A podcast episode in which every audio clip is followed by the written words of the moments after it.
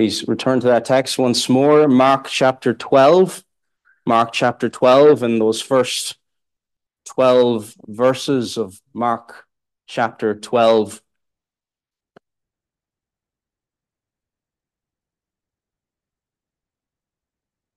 It's our text for this morning's message, which is the rightful ruler is rejected. The rightful ruler is rejected. Today, I think many of us will acknowledge and know that our culture, or our generation, really struggle with authority and respect for authority. I think many people will acknowledge and see, even when you go and visit shops and maybe supermarkets and people behind the counters that there may be a lack of respect when we think about those who may be talking with us and serving. And we lament, don't we, the changes in attitude in our culture toward authority and respect for those who would be placed over us, be that our own parents be that teachers in schools or our boss at work. This is a generation that really struggles with authority and has a kind of a casualness of this. See, we can think that we don't need anyone or anything, but that is not true. But this attitude is fairly unusual if we go across the history of the world. Most cultures or civilizations all realize if you let go of this structure of authority, of respect for those who are above you in position, society falls apart. So every culture and civilization, you still see it in lots of parts of Asia, great respect shown for those in authority above them. And if that ever goes completely, the kingdom, the nation, the community, it all falls apart. We know that in armies, for example, you need discipline. Families need order. Schools need structure. And for most of history, we've seen this. And we would never say that we reject true authority think many of us would never say that. And indeed, in Jesus' day, they would have never said that either. They thought that they were respecting the, through, the true authority. They believed they were following Moses and what he taught. But were they really? They never saw that they really rejected, many of them rejected the true authority right in front of them as it is with the Christian church today, or what calls itself the Christian church. Many will say that they follow Jesus and bow the knee to this true authority of this king. But what is the reality? In our text that we're looking at this morning, in Mark chapter 12, verses 1 to 12, Jesus confronts this false view that they're really interested in true authority. At the end of Mark chapter 11, their dishonesty is exposed by Jesus. And Jesus says to them, Neither do I tell you by what authority I do these things, because they're not being honest. They're not really interested in the true authority and where it comes from. And sadly, this is a sad reality of the Old Testament church, the Jewish nation. And he shows it to us here in this parable, this parable which teaches us about the history of the nation, not really interested in the true authority. Were they expecting this? Not at all. It actually made them quite upset to hear this.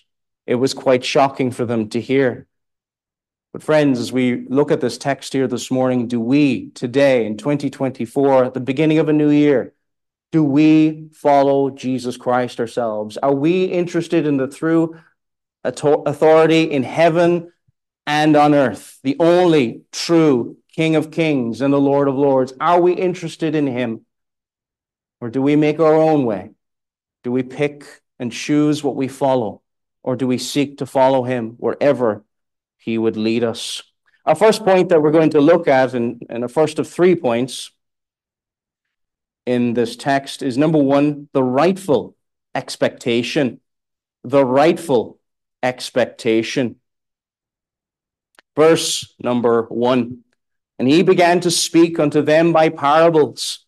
A certain man planted a vineyard and set a hedge about it and digged a place for the wine fat and built a tower and let it out to husbandmen and went into a far country.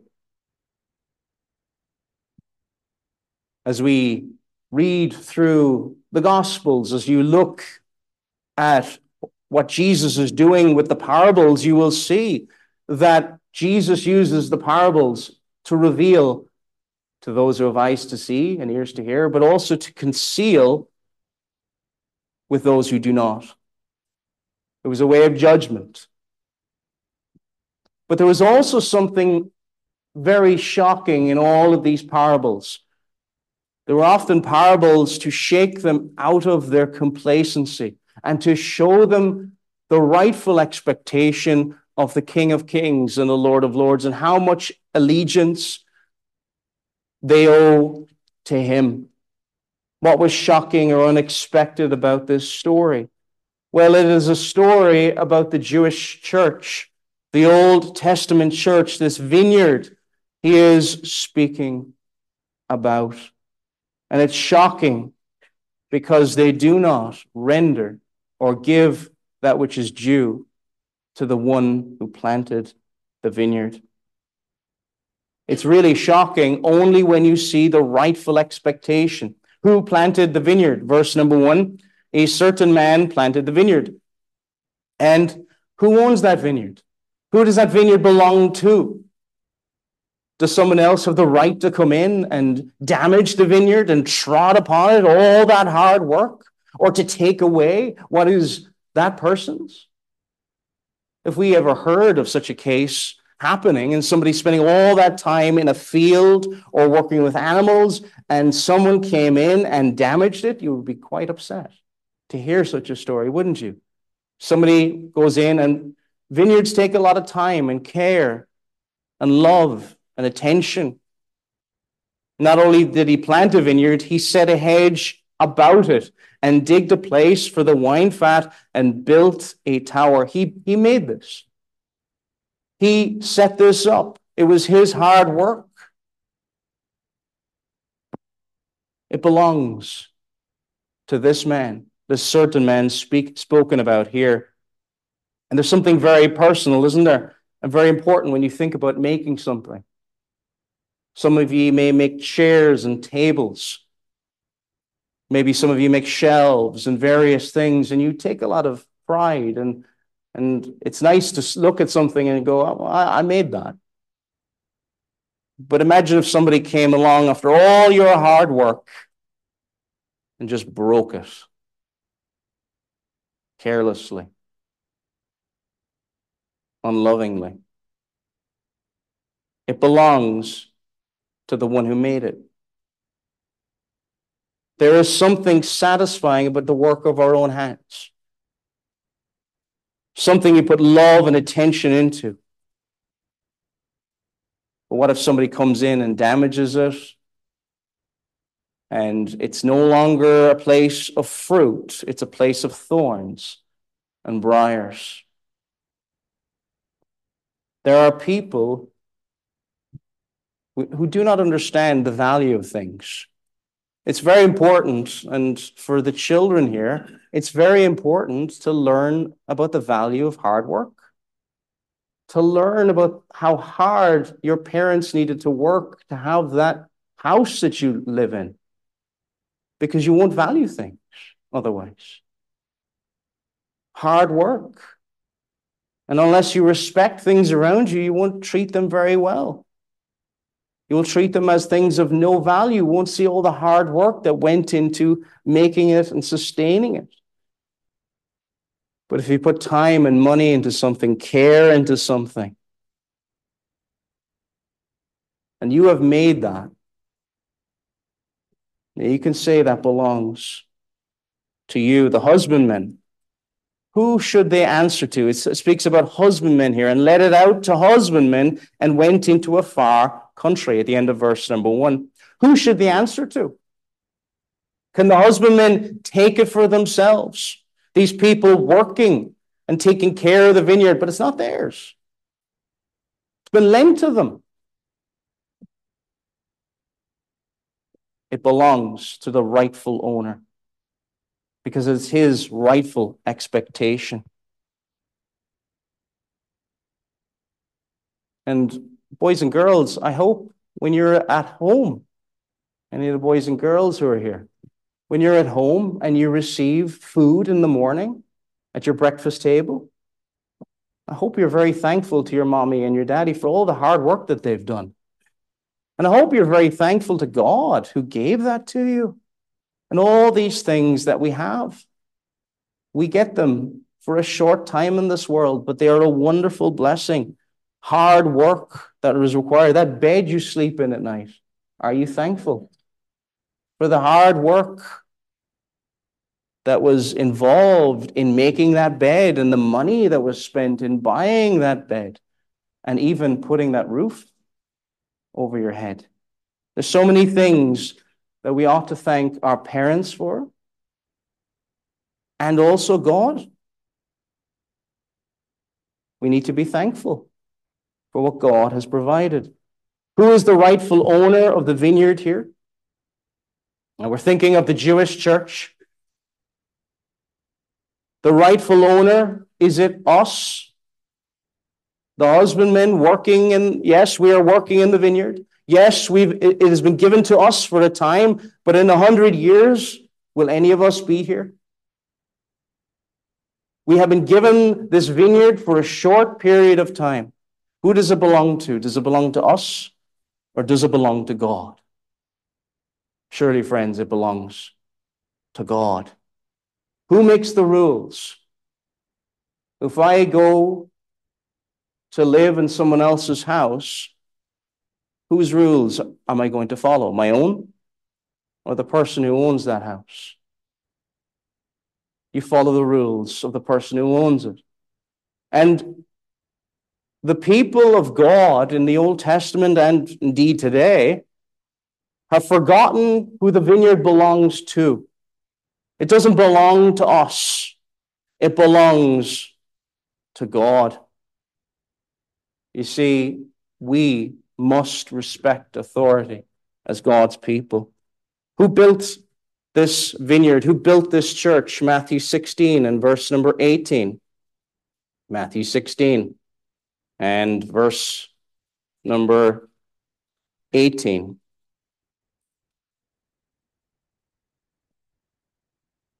And I saw also, and I say also unto thee, that thou art Peter, and upon this rock I will build my church, and the gates of hell shall not prevail against it. That phrase, Jesus said, I will build my church. I will build my vineyard. I will build it. It is God who builds it. It is the Lord Jesus Christ who builds it. And Jesus makes the rules of that vineyard. It belongs to him. It's why when we come before him in the public worship of God, what we do in the public worship of God must be according to the rules of the one who owns the vineyard. It's his, and he gets to decide how it is done. Why is there preaching? It is commanded. Why is there singing of the Psalms? It is commanded. Why is there prayer? It is commanded. Well, can't we have other things? Friends, the owner of the vineyard has not told us, and we ought not to bring the work of our own hands. into the worship of God. You see, he makes the rules. And what is the rightful expectation of the one who is the one who has built and made and set up a hedge, this kind of a protection around this vineyard? Verse number two. And at that season, and at the season, he sent to the husbandman a servant that he might receive from the husbandman of the fruit of the vineyard. The fruit, what is produced out of the vineyard, who does it belong to? It belongs to him.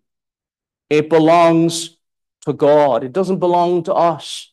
And why is the fruit that rightfully belongs to him? You see, this is the rightful expectation of the one who has made the vineyard, his vineyard, his it belongs to him. What fruit should we offer before God? What fruit should we produce in our lives? Holiness, being conformed, changed more and more into the image of Jesus Christ. And all the things that we offer, it is offered unto him. In Romans chapter 6, verses 21 and chapter, uh, verse chapter 6, verses 21 and 22. Romans chapter 6, verses 21 and 22. What fruit had ye then in those things whereof ye are now ashamed?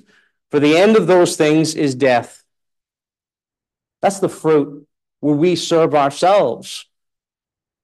That's not giving honor unto God, but Paul writes to the Romans in verse 22 But now being made free from sin and become servants to God, ye have your fruit unto holiness, and the end, everlasting life. Your fruit unto holiness. And when our fruit in our lives is holy, we are acknowledging the rightful expectation of the King of Kings. He rules, He makes the rules, and we follow them, and we love them in our head, in our heart, and in our hands. His rules, His law is wonderful. It is the perfect law of liberty, and He deserves all the honor, all the praise, all the glory in his vineyard. This is something that they did not understand. They did not understand it is why this parable was, was spoken and taught by Jesus. They forgot, like we, as part of that vineyard, laboring in that vineyard, owe God everything. So, our second point this morning is the rebellion exposed. The rebellion exposed. Verse number three. They caught him and beat him and sent him away empty. You see, this is what's shocking about it. Here's the shocking element that comes into this parable. It is his vineyard, it is his fruit. He rightfully it rightfully belongs to him. And when his servants come along, that they might receive of the fruit of the vineyard what truly belongs to him, what did they do? Did he treat him well? Not at all.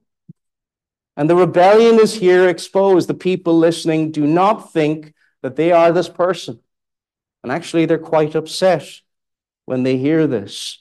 They do not see the long and the painful history of the Jewish nation, and there's many, many examples. Why did the Jewish nation, especially Judea, being brought into captivity in Babylon? Why did that happen? Because of this. They didn't realize the rightful expectation of the King of Kings, and they were rebellious against that.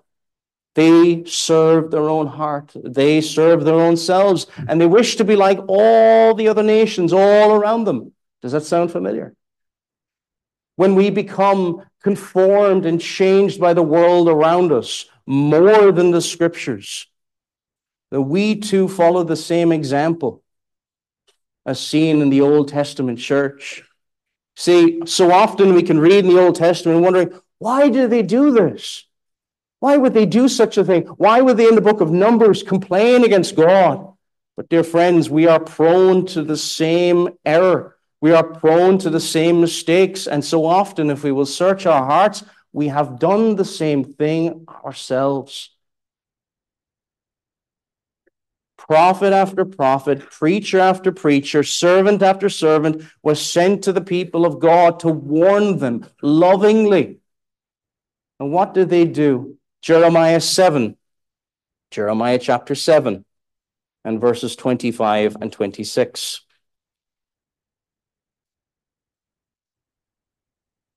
Jeremiah chapter 7 and verses 25 and number and verse 26 since the day that your fathers came forth out of the land of Egypt. Unto this day I have even sent unto you all my servants, the prophets, daily rising up early and sending them. Yet they hearkened not unto me, nor inclined their ear, but hardened their neck.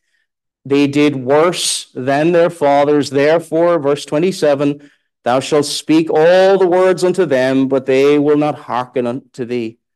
Thou shalt also call unto them, but they will not answer thee. And we see examples, don't we, of these prophets and these preachers. They are preachers. They have been given a message by Almighty God. They were truth tellers. They were forth tellers. They were telling what would happen if the nation would not turn to God. And after and during the, the writing of this book of Jeremiah, and indeed afterwards with the writing of the book of Lamentations, we see the devastation that Jeremiah and the people of God experienced.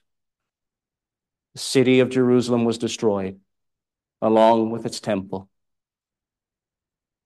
The rejection was exposed. God was showing his people at that time, You have rejected me all the symbols that everything's going okay are being removed around you for a reason. And sometimes the Lord will speak in providence. He will speak to us in the circumstances of our lives if we will not hear the words that He has written in the scriptures. Will we hear? Will we hear today? Will we take what we have heard and apply it to our lives. We will not think, well, I wish to go so far and no further in my walk with Christ. I've reached a certain level of holiness. I wish to go no further. Friends, consider the rightful expectation of Him. None of us think we are going to be those people who will treat the servants of God in such a way, but our own hearts, friends our own hearts are capable of many things. Our own hearts are capable of doing these things. In verses 4 and 5 of our text, and again he sent unto them another servant. It wasn't just one time. And at him they cast stones and wounded him in the head and sent him away shamefully handled. And again he sent another, and him they killed, and many others, beating some and killing some. But these are God's people. Think about this. This was God's people on earth. Where else were, was the church on earth at that time? It was in Judea. There were Jews also in Galilee in the north. But where, and there were some scattered in other parts. And friends, we can fall into this danger if we think we are better than the heathen down the road or something like that, then we're okay. They couldn't bear to hear this, that they had, too themselves had been rebellious against the law of God. They struggled to see their own need, to see their need for turning unto the Lord. Jeremiah chapter 14. Jeremiah chapter 14 and verses 14 and 15. verses 14 and 15 of Jeremiah 14. Then the Lord said unto me, The prophets prophesy lies in my name. I sent them not, neither have I commanded them. Neither spake unto them, they prophesy unto you a false vision and divination and a thing of naught and a deceit of their heart. Therefore, thus saith the Lord concerning the prophets that prophesy in my name and send them not. Yet they say, Sword and famine shall not be in this land. By sword and famine shall those prophets be consumed. Do you see what they were teaching? And these were the popular prophets of the day. Sword and famine shall not be in this land. Tell us positive things. Tell us happy truths. And yes, the believer in Jesus Christ has much to be joyful about. But there's also painful realities we must face. We can't shut our eyes to the truth. You see, in that, in those days, and throughout the, the Jewish nation and throughout the Christian, uh, the Christian church as well, the same mistake has been made.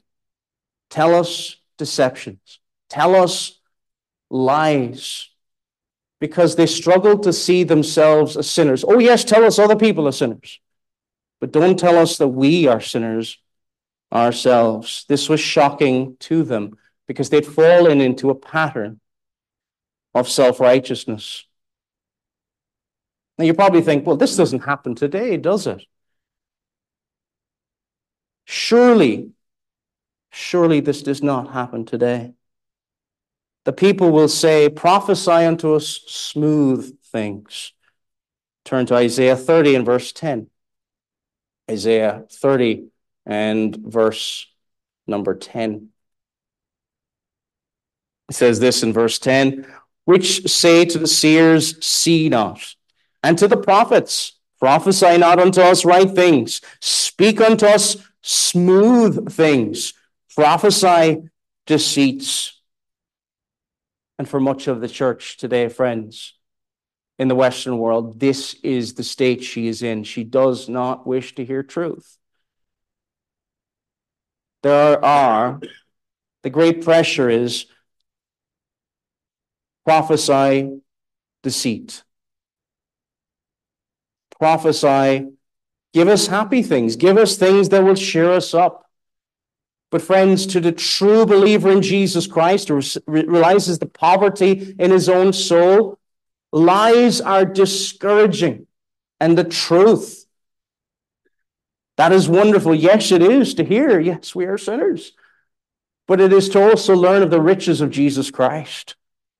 You see, we don't find our contentment in ourselves and in our performance. If we do, we look in, we actually find only things to lament over. But when we look to Jesus Christ, the author and finisher of our faith, we find someone, the King of Kings, to rejoice over. You see, one is focused on man and his personal preferences and his own personal joy rather than what is pleasing before God Do you see the difference? And they to themselves had fallen into that, and they thought, no, no, no, we are the righteous people. We are the godly people. And Jesus, along with the rest of the gospel mark, was very much confronting them in this. They were not. Many of them were not. There were some godly among them, but many of them were not. Friends, we need to have discernment, don't we? That we do not follow the current of rebellion. It may be taking place in our church culture, but we must test all things against the scriptures, being discerning people and realizing when it is departing away from the Lord. Verses 6 and 7 Having yet therefore one son, his well beloved, he sent him also last unto them, saying, They will reverence my son. And this is where the, the rebellion is really exposed. You would think, here's his son. It belongs to him. Here's my heir. Here's my, my own son. Surely he will, they, they will reverence him and treat him with respect. You see, we'll often think if, if Jesus walked today through places that they would treat him better. No, they would not. They wouldn't. Verse 7 But those husbandmen said among themselves, This is the heir. And they said something horrible Come, let us kill him, and the inheritance shall be ours. They didn't want it to be a kingdom about Jesus, they wanted the kingdom for themselves. And that can happen so, so easily if we ever forget the church belongs to Jesus. The church does not belong to us. We don't make the rules. The Lord does. And they are wonderful because it is the law of liberty. Our third point and our final point this morning is the ruler exalted. The ruler exalted. So we've looked at the, the rightful expectation. It is his vineyard, and, and surely it belongs to him. And two, the rebellion exposed. This has been exposed by Jesus. He is confronting them about this. And then number three, finally, the ruler exalted. What will the vineyard do? It is his, it belongs to him. What is his rightful place? Well, in verse number nine, what shall therefore the Lord of the vineyard do? He will come and destroy the husbandmen and will give the vineyard unto others.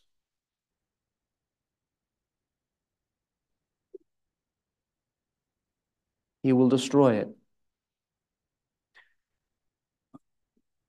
We have been promised that the gates of hell will not prevail against the church. But there has been no promise made to individual specific either churches or denominations or anything else. And that ought to make us all tremble. The Jewish church had been there for thousands of years in that part of the world. They had been brought into exile and slavery, brought out again, and brought back in. But there came a point when the patience of the Lord, when there was no more. And what was sent into the land? Famine of hearing the word of God. That should make us all tremble. But for the grace of God, there go we. But for the grace of God, there goes Scotland. There goes the United Kingdom. There goes the, both of these islands together. What should he do if his honor is being robbed? What is truly belongs to him is robbed. He, even in judgment, friends, the rightful ruler is exalted. If you go before a human judge and that judge sets aside justice and says, Oh, it doesn't matter in this case, it diminishes his authority. The Lord comes here and is spoken about here. He will come. And we see it, and we've seen it in history. Later in 70 AD, Jerusalem was destroyed. Judgment comes to those who wish to rob from the Lord's vineyard. Now, friends, what, what is wonderful about this text as well is that the rightful ruler is exalted. Even if he came into his own and his own received him not, it doesn't depend on mere creatures such as you and I. God's plan goes forth. And the question we have to ask ourselves is will we be blessed in trusting in him and following him, both now and in the world to come, or will we join with those who wish to look religious outwardly? Verse 10 And have ye not read this scripture? Isn't it wonderful? He points back to the scriptures, the word of the living God. The stone which the builders rejected is become the head of the corner. We said in an earlier message the importance of our confidence in the Word of God. The scriptures are referred to. Why? Because the Lord knew this, He declared it before it happened, and so that when it happened, He is exalted in all these things. He is exalted. At this moment in time, Jesus is speaking to them. He's going through what we call his humiliation, but now he's at the right hand of the majesty on high, exalted. Exalted. Verse 11 This was the Lord's doing and is marvelous in our eyes. Here it's quoting from Psalm 118, which we'll sing later. Psalm 118, verses 22 and 23. This is quoting from, and here's a picture of during the building process. There's a stone which the builder doesn't think lines up with the other stones. It's not what he thinks that the stone should look like. It's a rejected stone. In the ancient world, they used to have a cornerstone. And that cornerstone was the, the stone by which all other stones must measure up. And if it doesn't measure up with that stone, it is broken into pieces. Jesus is the stone by which we are to measure up. Now, we fall short in our own performance. But by faith in Jesus Christ, you are clothed with the righteousness of Christ. And by faith in Jesus Christ, when he looks at you, he doesn't see a defective stone. He sees the stone as part of that building as it was meant to be. As it was meant to be. The stone referring to the Lord Jesus Christ, which the builders rejected. He came into his own, and his own received him not. The, the chief priests, the elders, they all rejected him. The leadership of the church rejected Jesus. Isn't that a shocking thing? They spoke about him, they preached about him, and then when he came in front of them, they rejected him. It's a very, very sobering thing. The stone which the builders rejected has become the head of the corner, the most important stone. He is exalted, he is lifted up because this vineyard belongs to him. He's part of that, that important building. Which side are we on? Look at how they responded in verse number 12. And they sought to lay hold on him. But why didn't they? But feared the people. But feared the people. Even them, with their wicked intents, they feared man. The fear of man will drive us away from exalting Christ. We must fear God above all else. We must look to Him and to Him alone. When they hear this truth that the nation basically had been rejecting Him, they were angry. They sought to lay hold on Him. They did not have tender hearts. The hearts were resistant to the truth. And you see, what happens is when that happens, it's scary because the messenger will be rejected in such a case. And it's really a rejection, a rejection of the Lord. We see it in the middle of our passage. Servants were sent. And then if we think of Jesus was standing before, before us physically in the flesh, we think it would be different.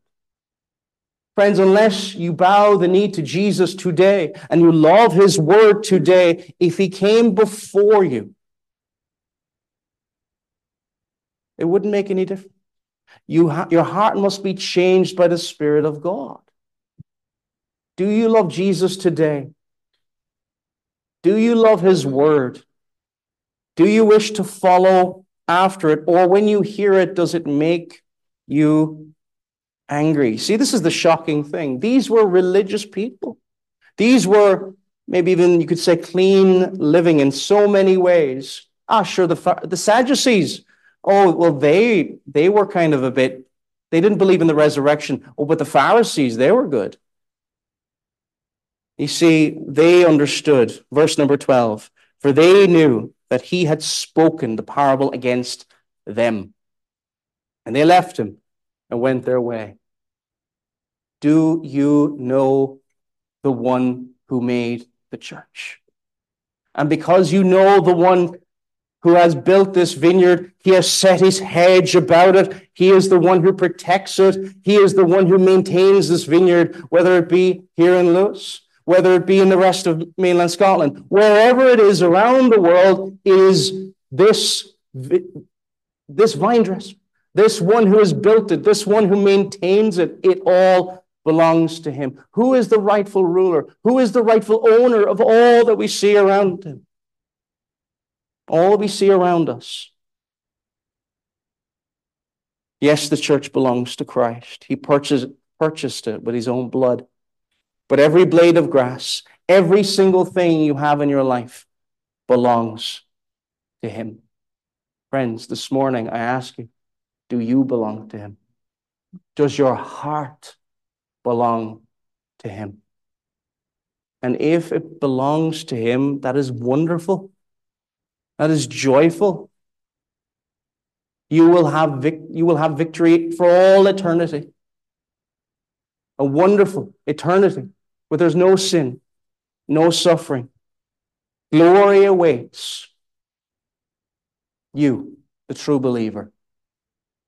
But be warned there is destruction for the outward professing religious believer, but yet has no love for Jesus in his heart. Do you have a love for Jesus? Has the Lord softened your heart?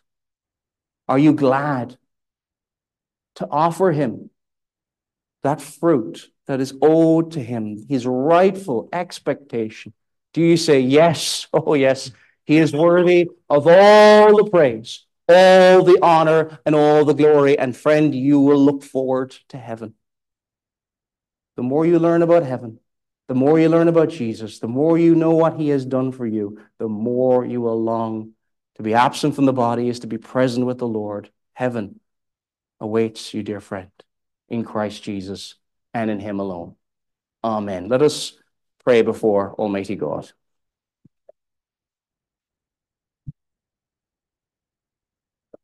Glorious and heavenly Father, our great King of kings and Lord of lords, we Praise thee, O Lord, for thou hast built this vineyard, hast set thy hedge about it. Thou hast protected us here. We ask for thy continued protection. We ask that thou wouldst have pity on us. We ask that thou wouldst glorify thy Son in our midst, in the worship of God. May we seek thee. May we love thee. As we examine our hearts, as we look unto thee, if we find any rebellion against thee in our hearts, may we flee from such rebellion. May we look unto thee, the author, the finisher of our faith, the Lord Jesus Christ. May we, may we exalt him. May we have tender hearts to receive this truth. May we not resist him. May we love him. May we give what is his rightful expectation. May we resist rebellion against him. And may we exalt the rightful ruler in our hearts in our minds, in our, in our hands, so that thou wouldst be glorified, thou wouldst be magnified, that that light would shine forth with mighty power. May it be pleasing to us as thy people. May it be pleasing to thee in and through thy Son, the Lord Jesus Christ. Pardon our many sins. May thy face shine upon us. In Jesus' name, amen.